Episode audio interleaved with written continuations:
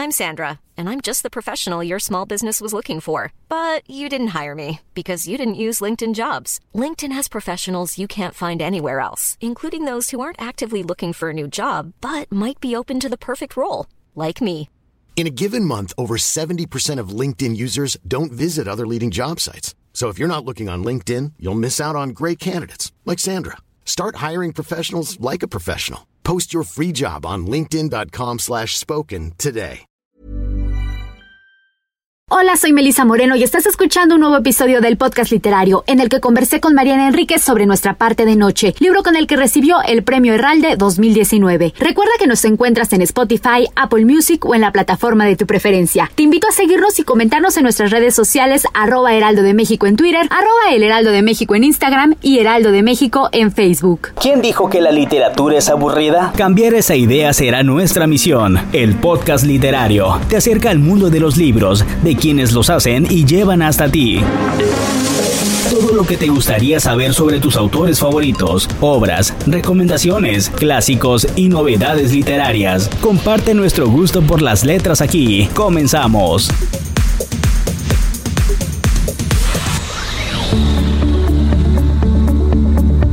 A otro episodio del podcast literario. A los 21 años, Mariana Enríquez publicó su primera novela Bajar es lo peor, y su nombre se repitió y se repitió como la escritora más joven de Argentina. Le siguieron libros como Desaparecer completamente y Chicos que vuelven, Los peligros de fumar en la cama y La hermana menor, un retrato de Silvina Ocampo. La también periodista escribió el libro de cuentos de terror Las cosas que perdimos en el fuego, el cual se convirtió en un éxito de ventas y fue traducido a más de una decena de idiomas. En 2019 ganó el premio Herralde con la novela Nuestra parte de noche, título tomado de uno de los versos de Emily Dickinson.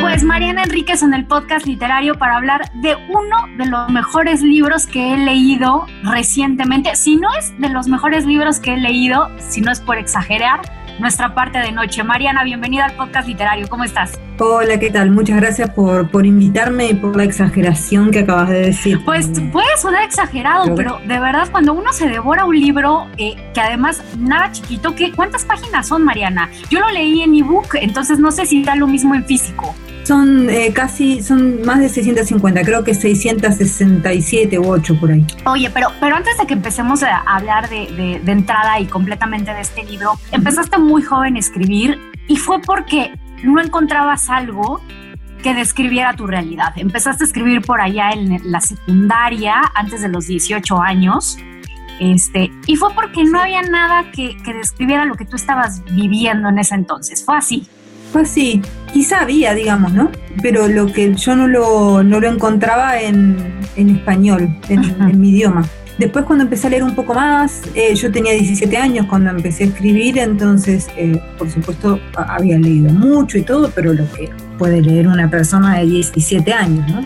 Y, y cuando leía literatura en español no, no, no, no encontraba libros que, que, reflejaran de alguna manera mi experiencia de adolescencia bastante salvaje y, y, mis, y mis gustos, ¿no? Yo en ese momento leía mucho a Bret Easton Ellis, Katy Aker, V. Jr., que, que, hablaban de, de, de, una juventud muy, eh, muy compleja, de vivir de noche, de casi punks, ¿no? O sea, como una, una, con una actitud muy, una literatura muy punk, también un poco de William Burroughs, Burroughs a lo mejor.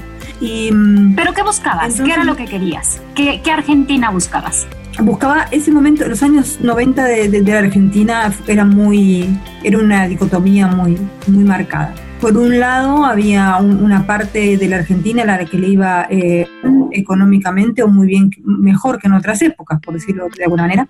Había gente que estaba ganando muchísimo dinero, pero esto a costa de un sistema económico que dejaba muchísima gente afuera. Esa gente que a, a la que dejaba afuera, quizá no del todo por una cuestión de, de origen, digamos, pero estaban mis amigos, yo, que, que, vivíamos en un... Yo no vivía en la ciudad de Buenos Aires, vivía en una ciudad que se llamaba La Plata, que, tenía muchas... que vivía, vivíamos con muchas eh, precariedades, pero además muy... con mucha desconfianza sobre el futuro, eh, en una vida con muchísimos excesos. Esto era todavía los años en que la epidemia del SIDA era muy grave, quiero decir, la gente se enfermaba y se moría. Eh, entonces el despertar sexual estaba ligado a eso y también a un país que no tenía todavía no tiene una ley eh, sobre la interrupción legal del embarazo. Entonces todo era muy difícil y, yo tenía ganas de, contar eso, de contar esa, y además con, una, con un porcentaje también de, fiesta, de entusiasmo eh, vital por juventud, quiero decir. Claro. Ya, digamos, como, como, como una intensidad en el medio de esta falta de futuro. Y eso no lo encontraba, entonces por eso escribí una novela en realidad, se llamaba se llama Bajar es lo peor. Bajar es lo peor, claro. Que además te dio el mote durante mucho tiempo de ser la, escritora más joven de Argentina. Fuiste la, escritora joven de Argentina durante mucho tiempo, Mariana. Sí, hasta hace poco pude robar con eso, ahora ya no, porque ya no soy más joven de verdad. Pero estuve, me extendió la juventud por unos 20 años más o menos. Eso. Mariana, ¿y en qué momento decides que, toda esta realidad, este, como dices, eh, estos temas iban a ser a través del horror, a través del género? Eh, ¿El género te, escogió a ti o tú lo escogiste a él? Yo siempre, yo siempre quise escribir terror. Incluso en esa primera novela hay partes, uno de los personajes, los personajes son un principales, un triángulo amoroso con dos chicos y una chica, pero los principales son dos chicos que están enamorados. Em, uno de ellos es muy particular y el otro tiene alucinaciones que son alucinaciones que no sabemos si son por, por consumo de drogas o si realmente está contactado con, con otra realidad, digamos. Y esa otra realidad, porque el libro tiene mucho que ver con el deseo y todo eso, yo un poco la robé de Hellraiser, de Kai Barker, con los pinge y todo eso que le aparecen tres entidades así que son diferentes a esas físicamente, morfológicamente, pero que es aproximadamente la misma idea, digamos. Así que yo creía que estaba haciendo terror o algo híbrido, digamos, ¿no? Porque el otro personaje tiene algo vampírico también, ¿no? Entonces era como una mezcla de Bret Easton y Cian Rice, digamos. Y, mm, pero no fue leído así, fue leído como un libro de, de realismo sucio, digamos. Y con los años seguí intentando profundizar, pero sobre todo tratar de entender qué terror tenía que hacer, ¿no? O sea, qué, qué, podía aportar, qué tenía para decir desde el terror. Entonces me preguntaba eh, cuál era el terror sudamericano, digamos, ¿no? ¿Qué elementos tenían, tenían que tener? Respetando eh, los lugares comunes del terror, ¿no? Las casas embrujadas, pero ¿cuáles son nuestras casas embrujadas? No sé, nuestras casas embrujadas son las, las casas donde por la violencia institucional o por la violencia de nuestras sociedades meten gente para secuestrarla y, y torturarla, por ejemplo, ¿no? Y ese es el tipo de fantasma que queda las dictaduras, ¿no? Los desaparecidos, es algo que en América Latina no podemos obviar, y menos Argentina y México. Claro, o sea, nosotros somos, somos países que son muy diferentes nuestras historias, pero que tenemos, por ejemplo, en común esta terrible desdicha de tener una, una población desaparecida y de, y, de, realmente no saber si uno está eh, caminando sobre huesos o no, y, huesos sin nombre, quiero decir, ¿no? Y, que, y que sean estas presencias fantasmales, porque esa gente, los cuerpos de esa gente en algún lado están. Y digamos, esa, ese ambiente, que es un ambiente de horror, vos podés tratarlo desde, no sé, la crónica periodística, pero también podés tratarlo desde, desde el fantástico, desde lo sobrenatural, desde, desde cómo eso nos impresiona emocionalmente, ¿no? Que el terror tiene, tiene que ver con eso. Entonces, durante mucho tiempo eh, le traté de encontrar eso por un lado, y luego a partir de, de experiencias que tienen que ver con, con el cuerpo, con la experiencia femenina y tal, ¿no? O sea, entonces yo algunos cuentos que son de terror, pero también son un poco cómicos acerca de, no sé, desde desórdenes alimentarios hasta violencia de género. Quiero decir, yo no tengo demasiado, no tengo demasiados límites en lo que trato. Creo que si elegís un género desaforado, está bien ser desaforado. Definitivamente no, no hay límites en tu escritura y eso me encanta. Oye, Mariana, y este, este libro, Nuestra parte de noche, que, que es ganadora, ganador del Premio Herral de 2019, que no es poca cosa, eh, es bien difícil de, de hacer un una sinopsis, yo estaba tratando de, sacarla, pero creo que es una novela sobre la condena heredada, ¿no? Es, eh, vamos a intentar explicarlo un poquito así. Es Juan, que es un medium, que tiene este hijo Gaspar, eh, ambos, sobre todo Juan con una belleza particular, eh, y Juan tratando de proteger a Gaspar durante todo este libro. Eh, hay otros pasajes ahí donde explican la vida de la madre, y lo están tratando de, proteger de, este, de, esta orden, ¿no? De esta secta, por decirlo así, que le rinden culto a la oscuridad. Eh, cuéntame, ¿dónde, dónde surge eh, la idea de esta historia? La idea, eh, había, como todas ideas para una novela, nunca es una, ¿no? Pero creo que, dos o tres ideas sean como las ideas principales. Por un lado, lo que, lo que acabas de, mencionar de la herencia. Y, y, la herencia tratada, quería tratarla desde la paternidad, o sea, de padre e hijo, para, para que no creía que con de madre, de madre a hijo o de madre a hija iba a estar hablando de otra cosa quería como, un, como una especie de un modelo más clásico, ¿no? Como si fuera Ulises Telémaco, quiero decir, es un modelo así más de la, la ley. Entonces, como la, la, ley del, del, del, padre. Y el padre tratando de, de, de alguna manera de definir si la herencia, lo que él le puede pasar a su hijo o no, es una condena o es algo de lo que él puede librar, emprenderse.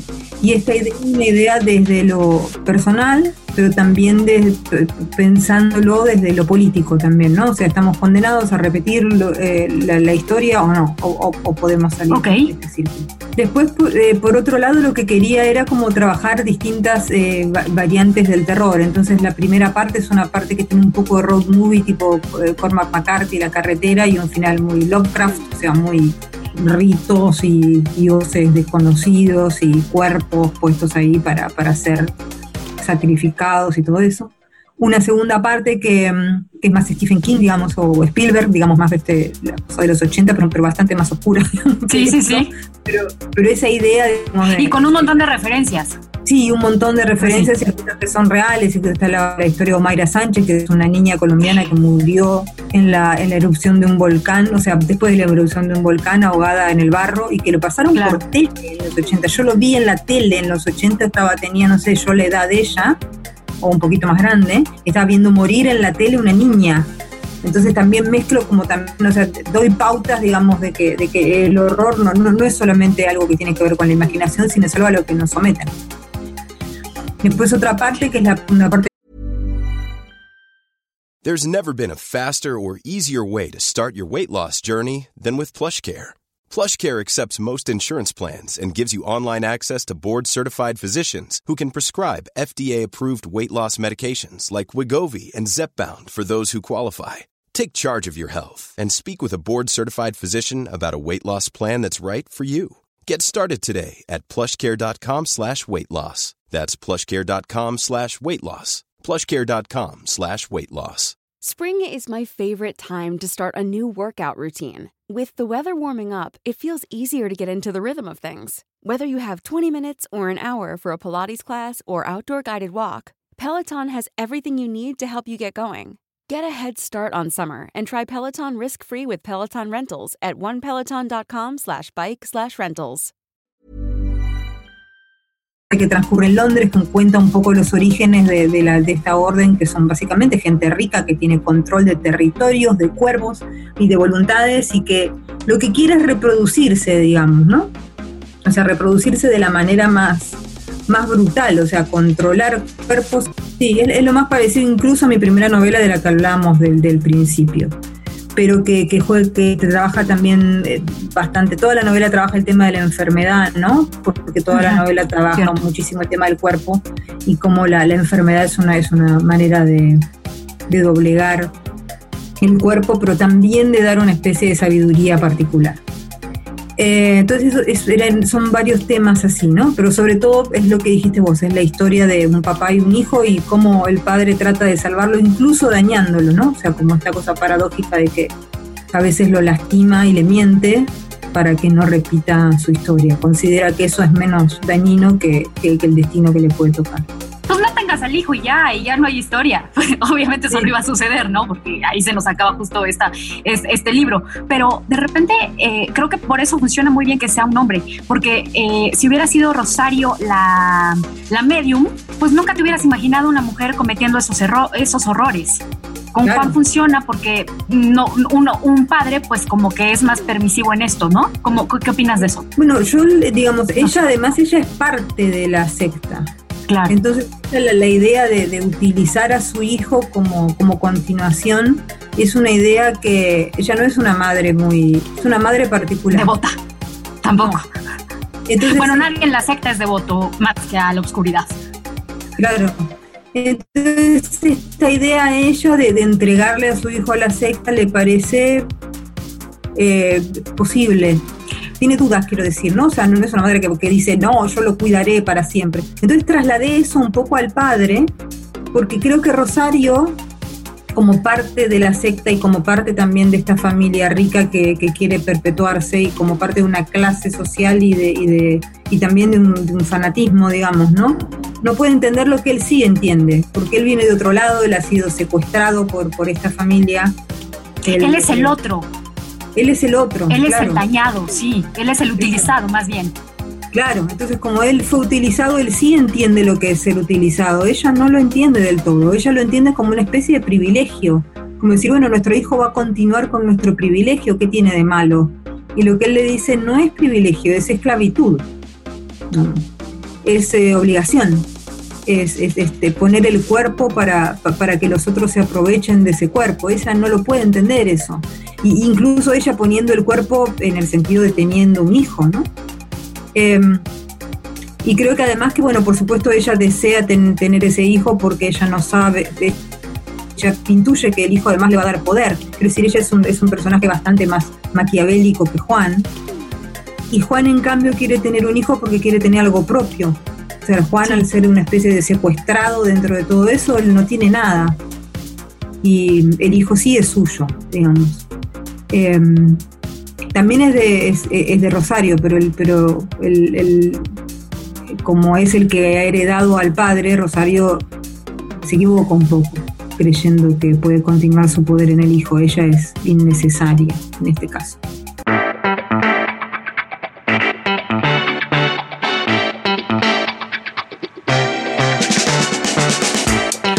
Razón, o sea, al final ella no se desprende de ser parte de la orden eh, ella, ella lo tiene, ¿no? Es, está en su sangre. Oye, Mariana, y algo que me parece eh, muy interesante y que me gusta mucho de, toda tu literatura, no solo de esta, es que los horrores no solamente están en la fantasía. Sí, obviamente incluyes esta parte de los ritos, de lo que no sabemos si es real o no, pero los horrores están ahí en la parte de los desaparecidos, en la parte de la dictadura, en la parte de, la enfermedad. Eh, esto tiene un poco que ver con tu formación de periodista, que te toca ver esos horrores desde el otro lado y, lo ves todo el tiempo y obviamente en el periodismo no puedes darte esas licencias porque pues ahí es otra cosa o, o no, no tiene nada que ver, pero lo digo porque me parece muchísimo más impresionante cuando los horrores son reales, por decirlo así. Sí, yo no creo, ¿sabes? Que tenga que ver con el periodismo. Un poco porque yo hice durante muchos años periodismo cultural, que está bastante alejado de la realidad. Pero creo que fue más bien una, una, algo que aprendí de Stephen King. Yo me acuerdo de haber leído Cementerio de Animales, esa novela de Stephen King, y darme cuenta que lo que más miedo me daba de toda esa novela no era bueno, les voy a arruinar a los que no lo leyeron, pero lo tengo que decir porque no se entiende. No, no era tanto, la, lo que me da miedo no era tanto la posibilidad de que un muerto volviera de la tumba, digamos, a los zombies, sino lo que más miedo me daba era la, la idea de la muerte de alguien querido. Y es muy curioso hacer una novela de terror tan intensa como Cementerio de Animales, que es quizás una novela de terror más terrorífica, y con lo que trabaja exclusivamente es con una familia tipo, o sea, un papá y sus, su mujer y sus hijos. Algo común. Y el terror que tienen de perder a sus hijos. Y de perder, o sea, de digamos, es, eso de, de el, terror que, que, que produce perder un hijo. Eh, y, bueno, y también la, la, ¿cómo se llama? La, mamá también perdió a su hermana, quiero decir, hay como un terror patológico a la muerte, es como si el miedo a la muerte que todos le tenemos, King lo que hace es ponerlo en volumen 25 y llevarlo a lo más, a lo más alto de todo. Y ahí entendí yo que no es, eh, y ahí él lo hace ahí en ese caso con miedo a la muerte, pero en otros libros, por ejemplo, lo hace también con cuestiones que tienen que ver con lo social o con lo político. Por ejemplo, no sé, en Carrie, Carrie lo que pasa es una chica que sufre bullying, que es hija de una fanática religiosa y que después termina cometiendo una masacre escolar. Si vos le sacás el elemento sobrenatural, que es que esto, que todo, que la masacre escolar sobre todo, ella la comete con el poder de la mente, y le pones un arma en la mano, la novela es una novela realista. Y lo que está hablando es de miedo social de, Estados Unidos, ¿no? No poder controlar a la juventud, de los jóvenes de ser eh, maltratados y bulleados en, la secundaria hasta producir un trauma que termina en violencia, eh, de la violencia incontrolable, el fanatismo religioso que termina también produciendo monstruos. Bueno, la novela se trata de eso en realidad.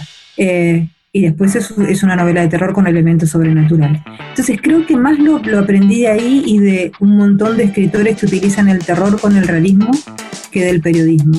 Lo que tomo quizá del periodismo es otra cosa, que es el efecto de realidad, que eso sí lo sé hacer. El periodismo es una manera de escribir, y vos lo sabés porque sos periodista, que te dice, digamos, el propio texto te dice por cómo está escrito, esto es cierto, esto me lo tenés que creer, porque lo, dice una autoridad y lo dice de una manera eh, que tiene una autoridad de verdad, digamos. Y eso lo sé hacer, entonces, digamos, lo sé hacer porque más allá de que hago periodismo cultural, sé hacer el otro, estudié hacer el otro, este, lo hice durante durante algunos años y, no me gustó. Leo muchísima crónica, entonces sé cuando un texto dice esto es cierto. Entonces puedo usar, digamos, ese, esa, esa, esa metodología cuando, o, ese efecto, digamos, cuando, cuando trato temas de historia o, o, cosas por el estilo.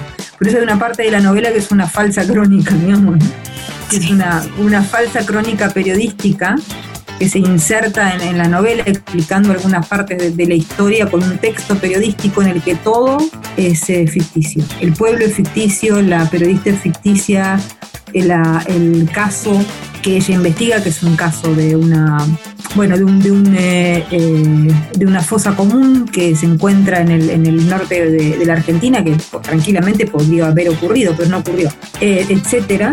Todo, es ficticio, pero el tono es ese tono de ese efecto de, de verdad que da, que da el periodismo. Eso sí, pero eso es otra cosa, eso es como una cuestión técnica que, que puedo hacer, digamos, ¿no?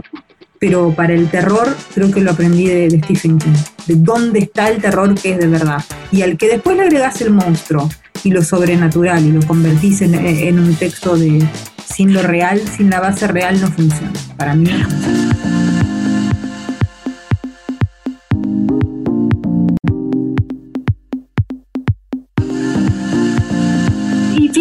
Este, Mariana, para, para culminar esta conversación, ya hablamos de diferentes autores, de tus influencias, de algunos clásicos y otros más contemporáneos, pero dime, eh, ¿hay algunos contemporáneos tuyos que estés leyendo que nos podrías recomendar? Eh, latinoamericanos. ¿Nos podrías dar algunos nombres para, terminar esta, esta conversación, por favor? Sí, te digo como algunos de mis favoritos. Mónica Ojeda es una escritora ecuatoriana que me gusta mucho. Buenísima. Publicada acá por Almadía, por cierto. Sí, la publicó Almadía hace poco. Eh, es, ah, tiene un libro que se llama Nefando, que creo que es el que acaba de publicar Almadía, que es brutal y que es una de las cosas más inteligentes que yo además leí sobre el terror en internet, digamos, ¿no? Eh, me gusta Liliana Colanzi, que es una escritora boliviana de cuentos, nada, es, es, es muy buena ella. Me gusta mucho Fernanda Melchor, me gustó mucho Temporada de Huracanes, me gusta una escritora argentina eh, que se llama María Gainza, que, que, no tiene nada que ver con el género ni nada, que escribe eh, pequeñas como historias personales relacionadas con el arte. Ella es crítica de arte, pero es súper, súper, tiene una sensibilidad única. Eh, estoy nombrando todas mujeres, pero a ver, voy a poner algún varón. Me encanta que sean puras mujeres, me encanta. pero bueno, es que me gustan, la, la, verdad es que, es, que me gustan ellas. Bueno, y también me gusta Samantha Schweblin ¿no? Me parece una, favorita. Muy, muy elegante, muy perturbadora en, lo que hace y muy inteligente también como, como escritora. Eh, así que ahí sería como un pequeño, un, mini canon eh, actual, digamos, de, de las escritoras que, que, estoy leyendo y en las que tengo además confianza en que van a hacer una obra muy importante. Pues Mariana, te quiero agradecer muchísimo esta conversación, pero sobre todo te quiero agradecer este libro que nos has regalado. Eh, para todos los que nos están escuchando y no lo han leído, ya a comprarlo porque de verdad no tiene desperdicio. Mariana, muchas gracias. No, gracias a vos. Gracias por invitarme. Gracias por escucharnos en el podcast literario. Cada 15 días encontrarás un nuevo episodio a través de las plataformas de streaming por el Heraldo de México. Estamos en Spotify, Apple Music o en la plataforma de tu preferencia. Recuerda seguirnos y comentarnos en nuestras redes sociales, arroba Heraldo de México en Twitter, arroba el Heraldo de México en Instagram y Heraldo de México en Facebook. Yo soy Melisa Moreno y me encuentras en arroba melisototota. Nos escuchamos la siguiente.